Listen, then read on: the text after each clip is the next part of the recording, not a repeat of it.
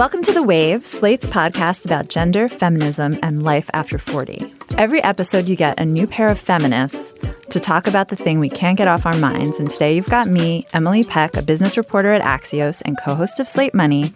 And I'm joined by the one, the only, Taffy Brodesser Akner, a writer for the New York Times Magazine, known for celebrity profiles of everyone from Gwyneth Paltrow to Tom Hanks to Bradley Cooper and the author of the 2019 best selling novel, Fleishman is in Trouble, which just debuted as a TV series on FX. You can watch it on Hulu.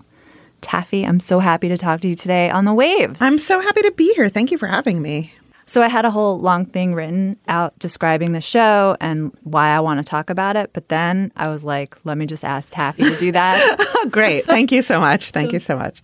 So maybe you could just sort of like give us the premise for the show and then why you think it's a good thing to talk about it on, on a, podcast fe- about feminism. Okay. Yeah. Fleishman is in Trouble is a TV show from a book about a man who is luxuriating in his first post divorce summer of app assisted sexual freedom when his ex wife drops the kids off a day ahead of his custodial weekend and then doesn't pick them up.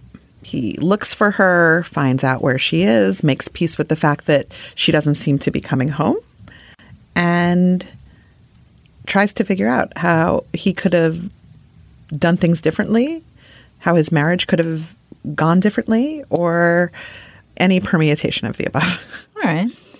And I mean, from my point of view, it's about divorce. It's about like r- life doesn't end after 40 kind of a thing. It's about midlife crisis. Crisis. It's like about it's like yeah, crisis like midlife crises and middle age and lifelong friendship and nostalgia. Like the th- you hear about midlife crises a lot, I know from being on a lot of podcasts that that's how you say it. Thank you. You you hear about midlife crises a lot, but you don't really I did not feel that I had ever read much about what are the ingredients of the crisis, right? Like what what exactly happens? I was always told that it it was about a man who feels the hot breath of relevance on his neck and gets a sports car mm-hmm. and marries a cocktail waitress. Like that was the story we were given when we were in the 80s and 90s. And you got a Porsche and you start wearing aviator sunglasses. Right. And that's how it goes for you.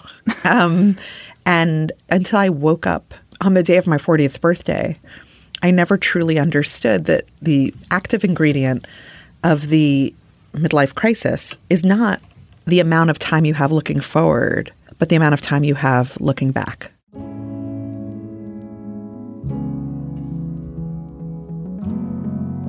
I'm going to pause right there. We're going to get into that coming up on the waves.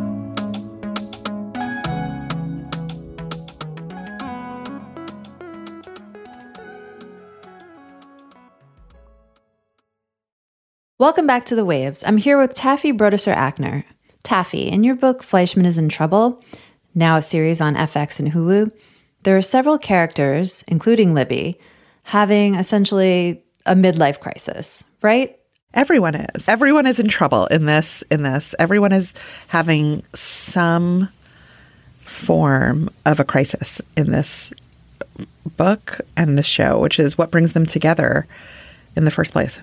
And the reason to talk to frame it through divorce is because divorce, what, is sort of like this cataclysmic event that inspires the midlife crisis, or divorce, you have one because you're having? No, I think it's that divorce asks you to redefine your life. And Ooh. I think it's a reckoning for a lot of people to figure out what what have I done and am I willing to live with the consequences of it for the duration? Whoever you married, it limits your choices for the future. Marriage limits your choices for, but also not getting married limits your choices for the future. And I think Fleishman exists at the moment where you realize that everyone is so completely fucked because there was no good way to do this. To do adulthood. Mar- yeah. One character is getting divorced, one is un- is married but kind of questioning. She, she's not questioning her marriage. She's questioning whether or not, no longer recognizing herself, if it was marriage that was the element that did it. and the reason she no longer recognizes herself, because I, I feel like it's it's understood that had she been a man in the industry of her choosing, it would have gone much differently for her. That, right? Then she'd be having a different kind of crisis, right? yeah. Right? Like, I don't think anyone escapes this. my big question, I guess, is why take us through this Toby Fleishman journey, right? He's kind of like the main character of this story, but it feels like he. Sh- It ha- the story in now now we can say mm-hmm. has a revolving main character, right? It goes from Toby to Rachel to ultimately Libby, mm-hmm. where we find out why she was telling this story in the first place. And Libby is in in Mike's if you look at it as something I wrote from the standpoint of someone who's writing profiles and who's a journalist. Mm-hmm. I'm very concerned with questions of authorship, not whether or not someone's an author, but how is the story changed by the person who is telling it?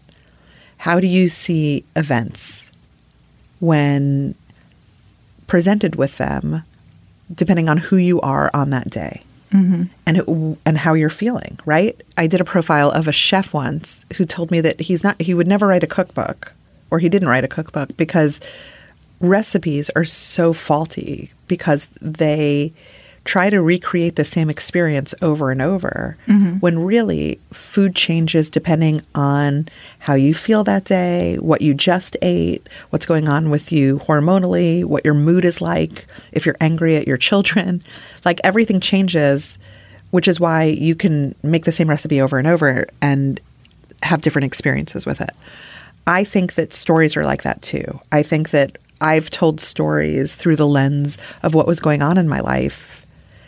And the answer to your question is why make Toby the main character of the story? Okay. Two reasons. Um, one is because I wanted this to be a sort of echo of the kind of book I grew up with the Philip Roth, John Updike story of the recently heartbroken man in crisis.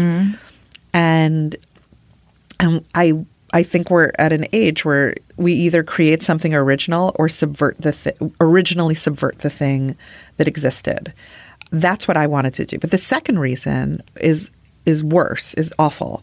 The second reason is because when I turned 40 and my friends started coming to me and telling me that they were divorced to the point where if I hadn't heard from someone in a while, I knew that they were going to call me to tell me that they were divorced. like this, it was like, it's so funny. Um, I, gr- you know, I grew up in a religious household and I went to a yeshiva, and there was something I always remember the rabbis telling me, which was that you weren't allowed to learn mysticism till you were 40 because 40 is the age of wisdom. Like you have to accumulate all your knowledge, and at 40, something happens where suddenly you have wisdom. God, I wish And that were true.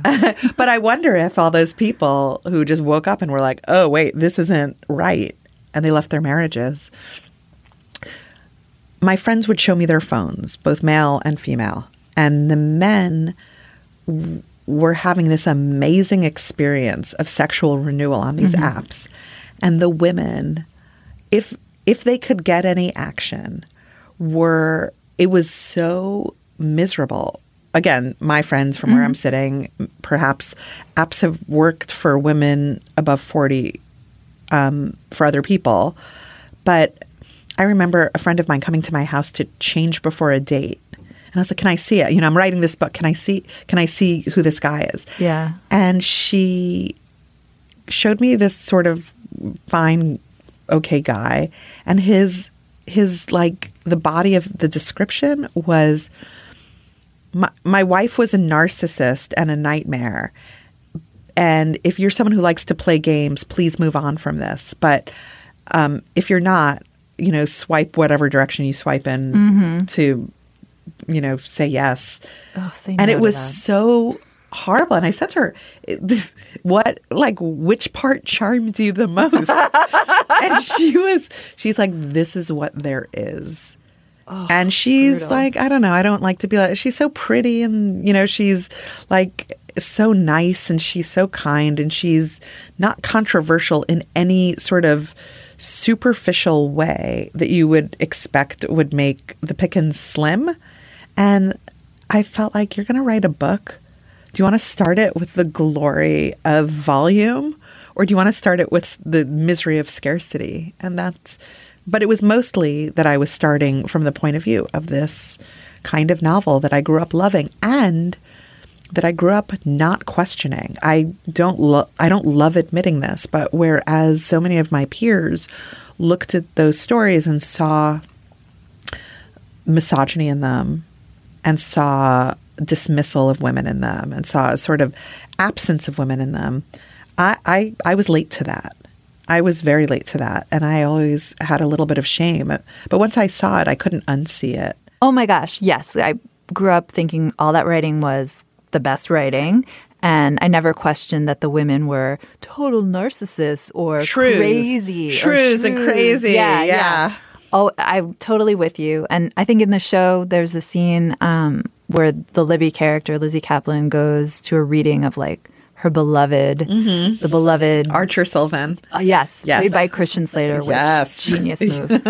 um, and it's just like he's just this misogynist pos. Like it's just disgusting. And I'm like, yeah, those are the men I was taught as a Gen X. Yeah. these are the geniuses. I Yeah. could never, and and I think deep inside, never admit it out loud. I was like, well, I'll never be that. I can never be a successful writer because I'm I, I I'm not a dude like that. I tried a lot. I went to GQ. I really, I was, I, and I feel like what I learned from there is not, I wasn't trying to be a dude. It's that I saw that the men writing for magazines like that were the only writers who were really free. Like I was, I was, mm-hmm. I started out as a freelancer and I would write for women's magazines.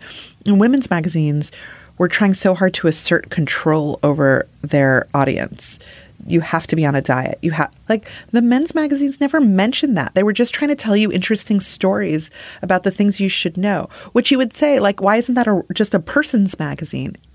Because the men demanded entertainment and and knowledge and the women the women we I as a willing subscriber to first teen magazines and then women's magazines like was I'm so shocked at who I became because now I look back on the like those magazines were telling me what to do and what was mm-hmm. acceptable and how to go from day to night and how like thin I should be and how miserable I should be if I were and like they didn't inform me that much. And the when they did inform me, it was to control me. It was about calories, it was about birth control.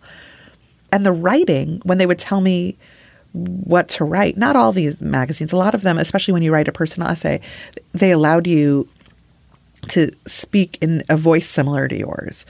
But when you would write a reported story, it was always write as if I am the slightly older best friend who knows just a little more than the mm-hmm. reader. Like, and at GQ, I could just be myself. I had no imperative other than to tell the best version of a story. And it left me not with, like, these guys were misogynists. It left me with, this is where you get to be free. Why are men allowed to be free? Yes, and in, in both in both formats, the woman is not a whole person. Right. And There's then- no way for a woman to ever just have her do. And when and when she does, all we get are treaties on on likability. It's never, you know, it's never as on the nose as she's unlikable. It's a story about characters who are unlikable, or it's discussed in a review in ways of being liked. It's interesting to me to see some reviews of Fleishman discuss Toby being likable. And I wonder if it's because I'm a woman. Nobody ever asked if Nathan Zuckerman was oh likable. Oh my god. like, but you know, Toby Fleishman, is he likable in in the way he's caring for his children? Is he likable? I think I think I think Toby's even good. I'm saying good reviews talk about that. Right. it's a metric that I never had to deal with before. How do you think about that in your journalism and your writing? Because you write profiles of women. Right. And so, and now you know, maybe we didn't know before growing up, but now you know that we judge women differently based on likability, all that Right. stuff. So, how do you bring that to the table when you're like writing a profile of Gwyneth Paltrow, the the woman who you know no one likes or everyone likes or whatever it is? Gwyneth is a very se- is very separate from all of them because I felt that what I wanted to contend with was why people have such strong feelings about her, and the answer was because the way she presents herself is a mirror that reflects yourself back at you, which is where resentment comes from, right? Like most women work so hard to show you how much they're like you and she doesn't need to do that. She's mm. like, no, I'm not eating a hamburger. I'm not tucking into this booth and ordering a quadruple cheeseburger just so that, and say, and shrugging and saying, I have good genes. I am saying, I work really hard for my body and my health and my skin. That's why she so naturally became a, a wellness business person because she was already doing this. She was already reflecting us back to ourselves. However, the other women, I just don't think in terms for men or women of whether or not I like them. I think only of what they are trying to tell the world. Like the style of interview I do is not really an interview. It is a lot of listening because I think that when you get to people who are super duper famous, they I'm I'm so interested in their interaction with fame and what they feel. The way I use my access is to figure out what they feel misunderstood about because that's the most interesting thing and that is also what I think is the truest thing I could get at. You know what I mean? Like I, I think that uh, you know you write these quotes down and you hope they're true and you hope they didn't just say that. But I think the true things they talk about in general are how their lives are changed by being who they are, which is different from tell me about that fight we know you had with your husband. Don't put people in a defensive crouch, listen to them. And they and once they see that you're listening, they'll tell you everything you need to know. And what I find is when you're listening, people will tell you how weird this all is for them and how they feel misunderstood and don't really have a way of like some piece of press before you got there took on an outsized life of its own in their head or in the world. And so I don't think I, I differentiate between men and women that way. But I do look very hard for stories about women where the woman isn't just talking about how hard it was to become someone who got a profile in the first place. A man talks more about his soul, and a woman talks about the struggle. And the struggle is always the same. It was hard. They people dismissed you. It took gumption, and I guess I'm, I'm more someone more interested in in a, a good story, and those stories aren't always as interesting. So, the story I'm looking for is not how did you get here? It's what happened to you once you were here. And so I resist a w- woman telling me how she got here. We're going to take a break here, but if you want to hear more from Taffy and myself on another topic, check out our Slate Plus segment. Today, Taffy and I are going to continue our conversation about Fleishman is in trouble. We're going to talk about why being empathetic can make people mad, Toby's eating disorder, and more. You won't want to miss it. And please consider supporting the show by joining Slate Plus. Members get benefits like zero ads on any Slate podcast, no paywall on the Slate site, and bonus content of shows like Amicus, Slate Money, that's my show, and of course this one. To learn more, go to slate.com slash the waves plus.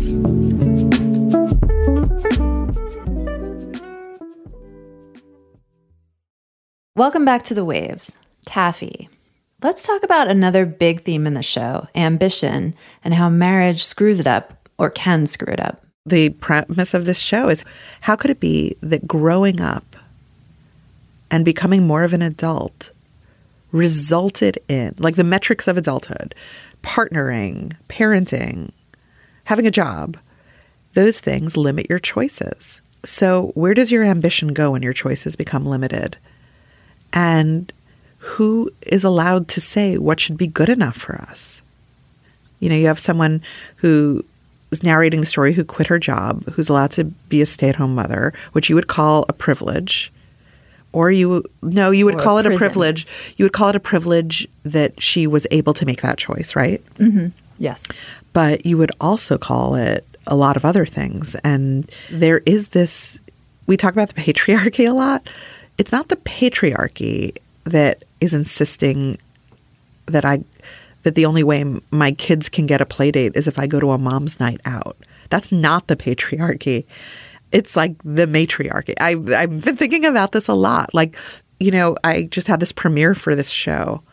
And instead of spending the weekend like before it, just sort of processing the fact that this three year thing that actually is five years because the book was published from when from when I started writing the book is like done and like I spent I spent that weekend having hair ripped out of my body, my roots colored.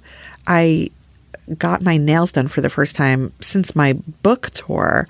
And I'm like always so skeptical of things that make it so that you can't use your hands or your time is taken up like in one like you're stuck in one place. You do it because there are unspoken rules about how you feel. And who gave us those rules? So we talk about like my husband is Good totally getting back to fine with my hair being gray.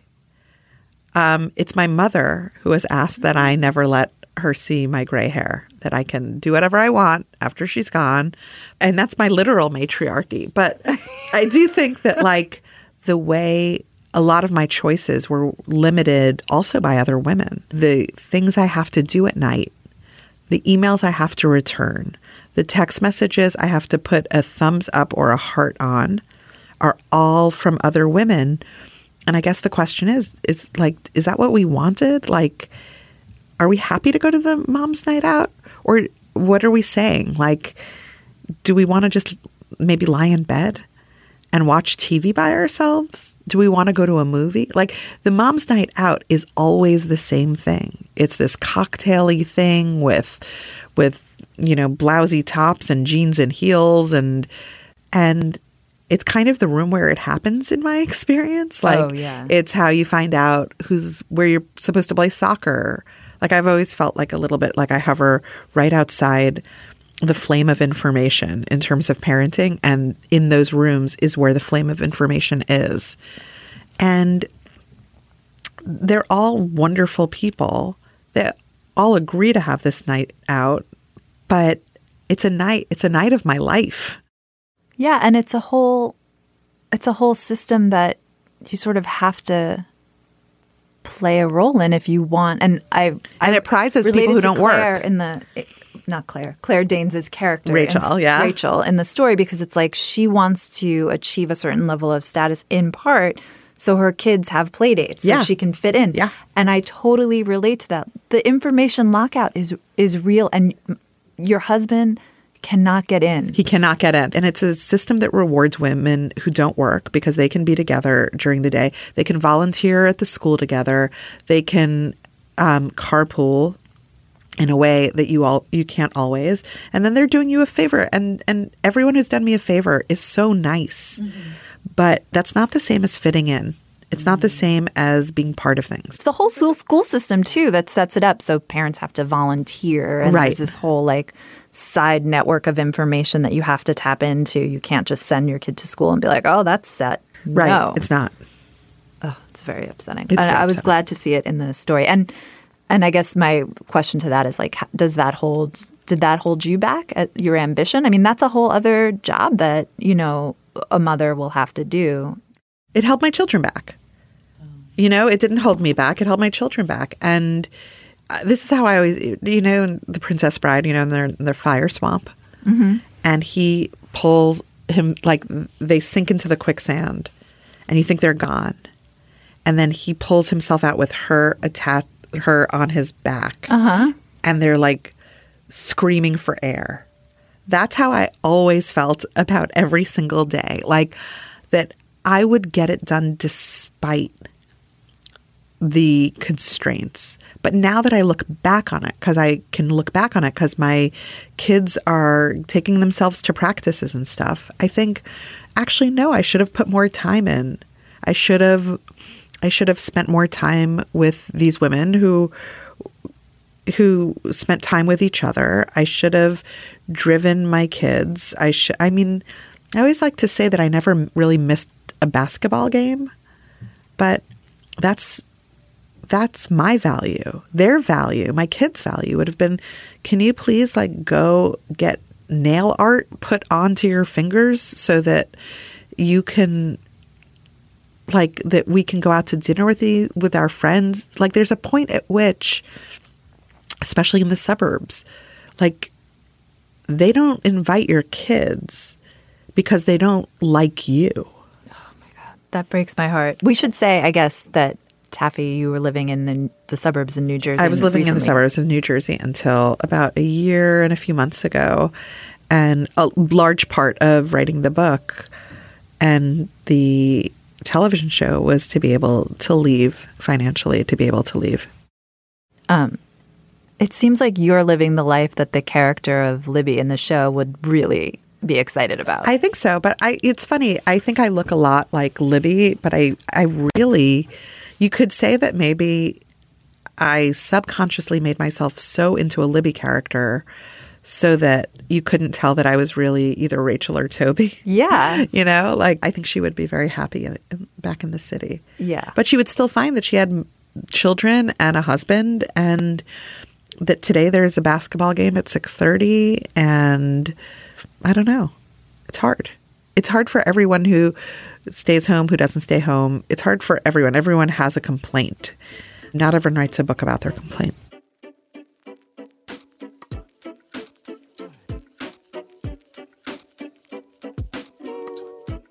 Taffy Brodesser Akner is a writer, journalist, and creator of the new show Fleishman is in Trouble. Taffy, thank you for being on the waves. Emily, it's a pleasure to be here. Thank you for having me.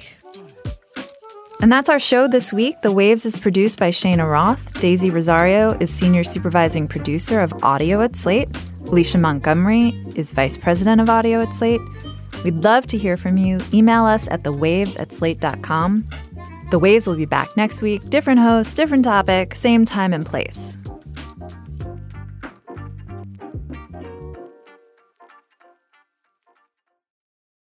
Thank you so much for being a Slate Plus member. And since you're a member, you get this weekly bonus segment. And this week, Taffy and I are continuing our chat about divorce, midlife, and all the crises in between. Just going back to this notion of people feel misunderstood, now I'm thinking of Fleishman in Trouble through that lens. Yeah. And it does seem like it's all this slippery slope of people not being understood. Yeah, that's what it is. That's what the whole book was about. The book was about when I was sitting there listening to all of these men. I went through a, a swath of people who, um, male actors who are in their 50s, who are divorced from a prominent first wife. Now they're on their second wife, who probably was in their service somehow before. Mm-hmm. And they have a whole new set of kids. And they get to do it all over again. And they talk about how happy they are now and they were how miserable they were before or how even or how horrible they were before. But now they're they've done some healing and they're able.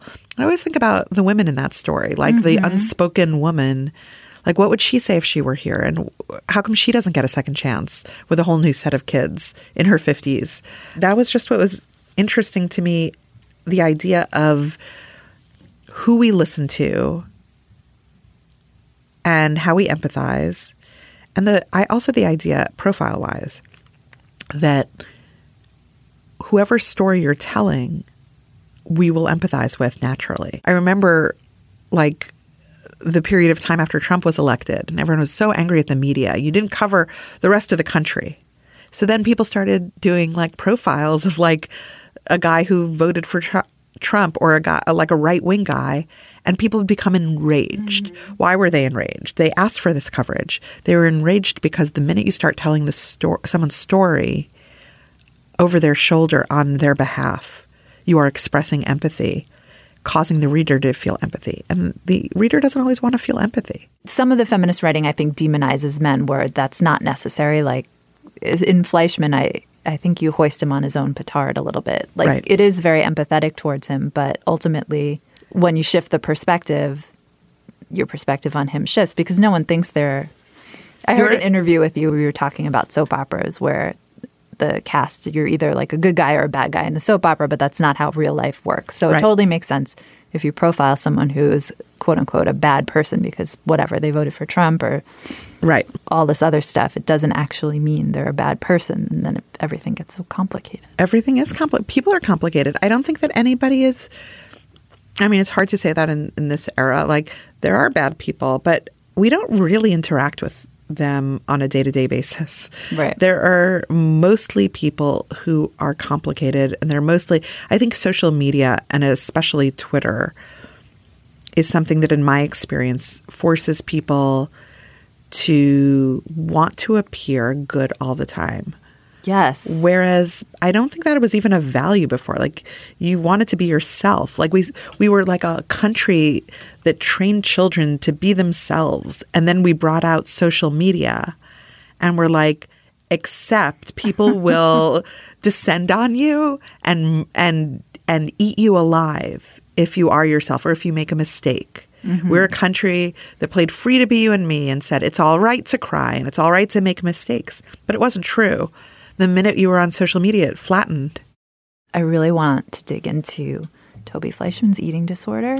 Sure. So here's how I see it. I've never seen anything or read anything like this about a man, A man? a, a Jewish man. Uh-huh. I mean, although I, my father. Anyway, we could talk about my father later. I hope we do. Okay. but he he basically won't eat any he's like right out of the 90s won't eat any fat his favorite meal is chicken breast with vegetables no oil No sauce, no oil. the waitress says to him do you want hash browns or french fries with your egg white omelet of course and he laughs he's, like, "What?" and no bread. no no bread and it's so wild Isn't You Jesse Eisenberg great? He Yes. does he pulls that off so well. i believed it it is fully. wild. And also, he's not super skinny either. He's a lovely looking gentleman, but he's not like, he looks just regular. In the book he was fat as a kid. Right. And we even shot a scene that didn't make it in because the episode it needed to be in was already very long. Of like he he, he comes from a place of never feeling adequate. He was a fat kid. And so he holds tight to the thing, the eating disorder, the diet he learned about mm-hmm. that made him not fat. I, I thought I too had never seen it on a man and was interested because I do know men who have their eating things. Do you not? Oh, yeah. Like I said, I grew up with my father. He had so many various eating things. In the 80s, he discovered whole wheat pasta, thought it was the answer to everything. so at every meal, I remember that. My mother would have to make him a separate dish of the whole wheat spaghetti for your father because he's, he's eating that now.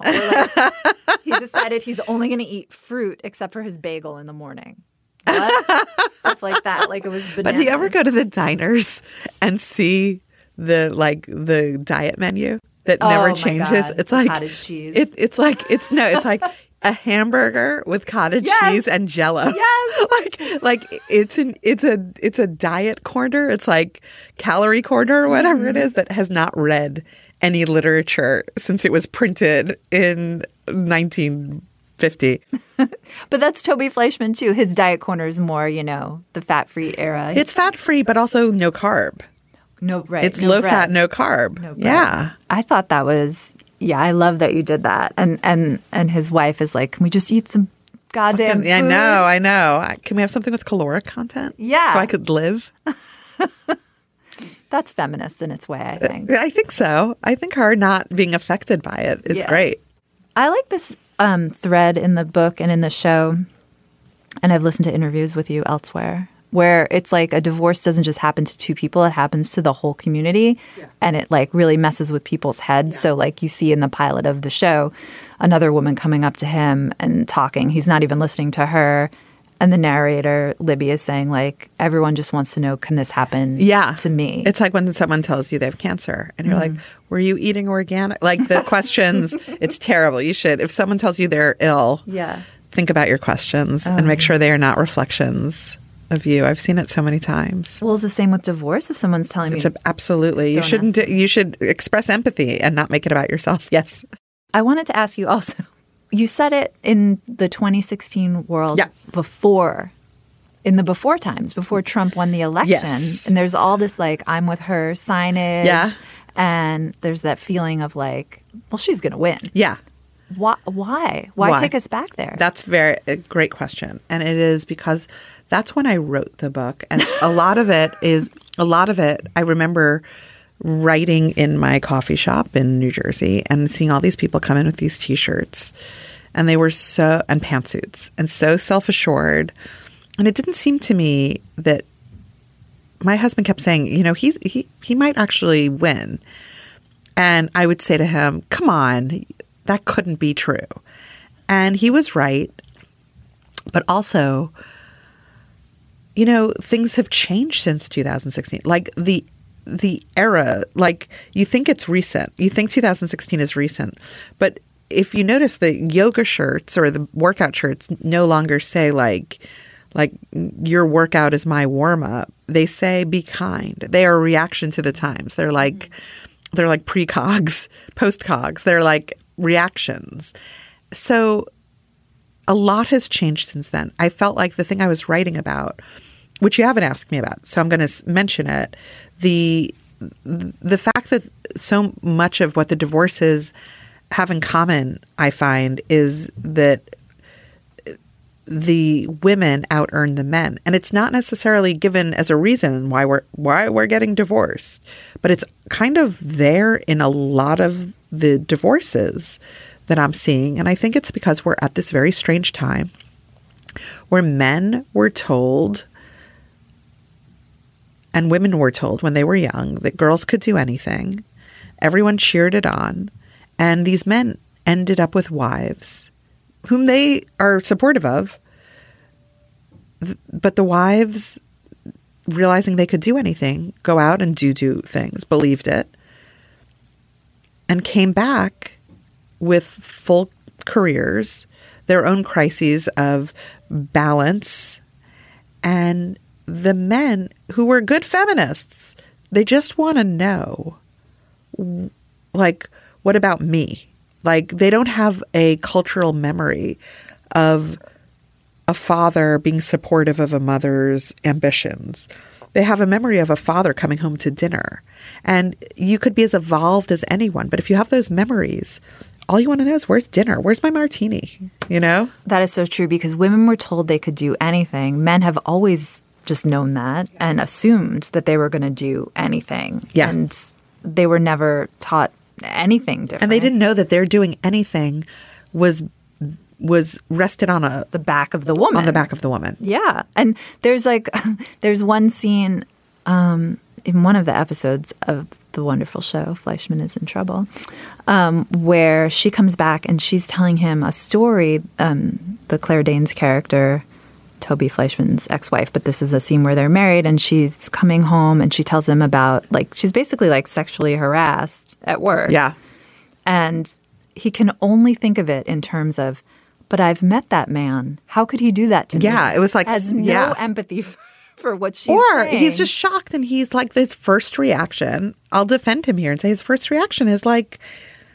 can you like but he knows me like what does it say about me Yes. that he would do this but then she's like can we focus on how this happened to how the this happened to me part Yeah. and he like i think people are human and that's like he's trying he's Mm-hmm. a character who is trying but you're right like he can only see it through that lens to just take it out. Like they ended most, up divorced most of the divorces you're seeing the women out earn the man. Like what? It's just not. The framework of marriage was not meant to accommodate that. the framework of marriage is meant to accommodate an agreement where you do this and I'll do that. What if you're both doing the that? Hmm. Mm, yeah. Yeah.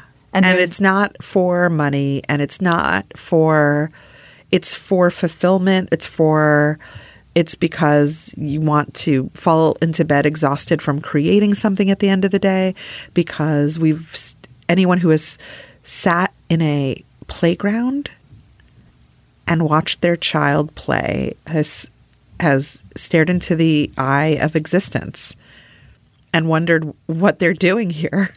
and that is it's it is hard. It is hard to stare down the barrel of your child your children's childhood and wonder what happens to you at the end of it. Oh, or what happens to the thing you were in the middle of when they arrived. Why is it on you? And one more thing for the men I'll say is like, even if it's like you're both doing that, even if the man agrees he's going to do the this, Yeah. the framework does not accommodate. Right. They will never just let, No. let that be. Speaking from personal I- experience, I- the school still calls. I remember the school calling me, and I'm in New York City. My kids are 45 minutes away. Yeah. No, an hour away on the train. Yeah. To come pick up your daughter. She's sick. Did you call my husband? No. Nope. But he's right there. He's two minutes away. My husband dropped off my kids at the school in New Jersey every single day. And one day, and they, so they knew him. And one day I was going to Russia for a story. Mm-hmm. And I said, "I if you need me, I you have to call my husband." I told everyone and I can't remember if it was the school or if it was something after school, but my son had a had a uh, an asthma attack, and they called me, and I was like, "I'm in Russia. It's the middle of the night. Like, they're like, it was it was really something how burned in." And when I was on production, in Russia. Could, could, Had- it- I I- can't get him the inhaler in time. I know, I know. Can you? When I was, I mean, when I was in production on this television show, people would call me from their new school in in the city, and I would not even begin to fathom, like who this person was or what the issue. Like, I didn't know who the teachers were. Like, I spent the like you're working 15 hours a day in production. My husband did all of it, and again, everyone was your husband. Ah, well, we've never met you. My husband was a class parent. My husband did a lot of things, but this idea, it was, it seemed like a new idea. It keeps seeming like a new idea, even though I, there's so many professional women in the school. How could everyone be the anomaly?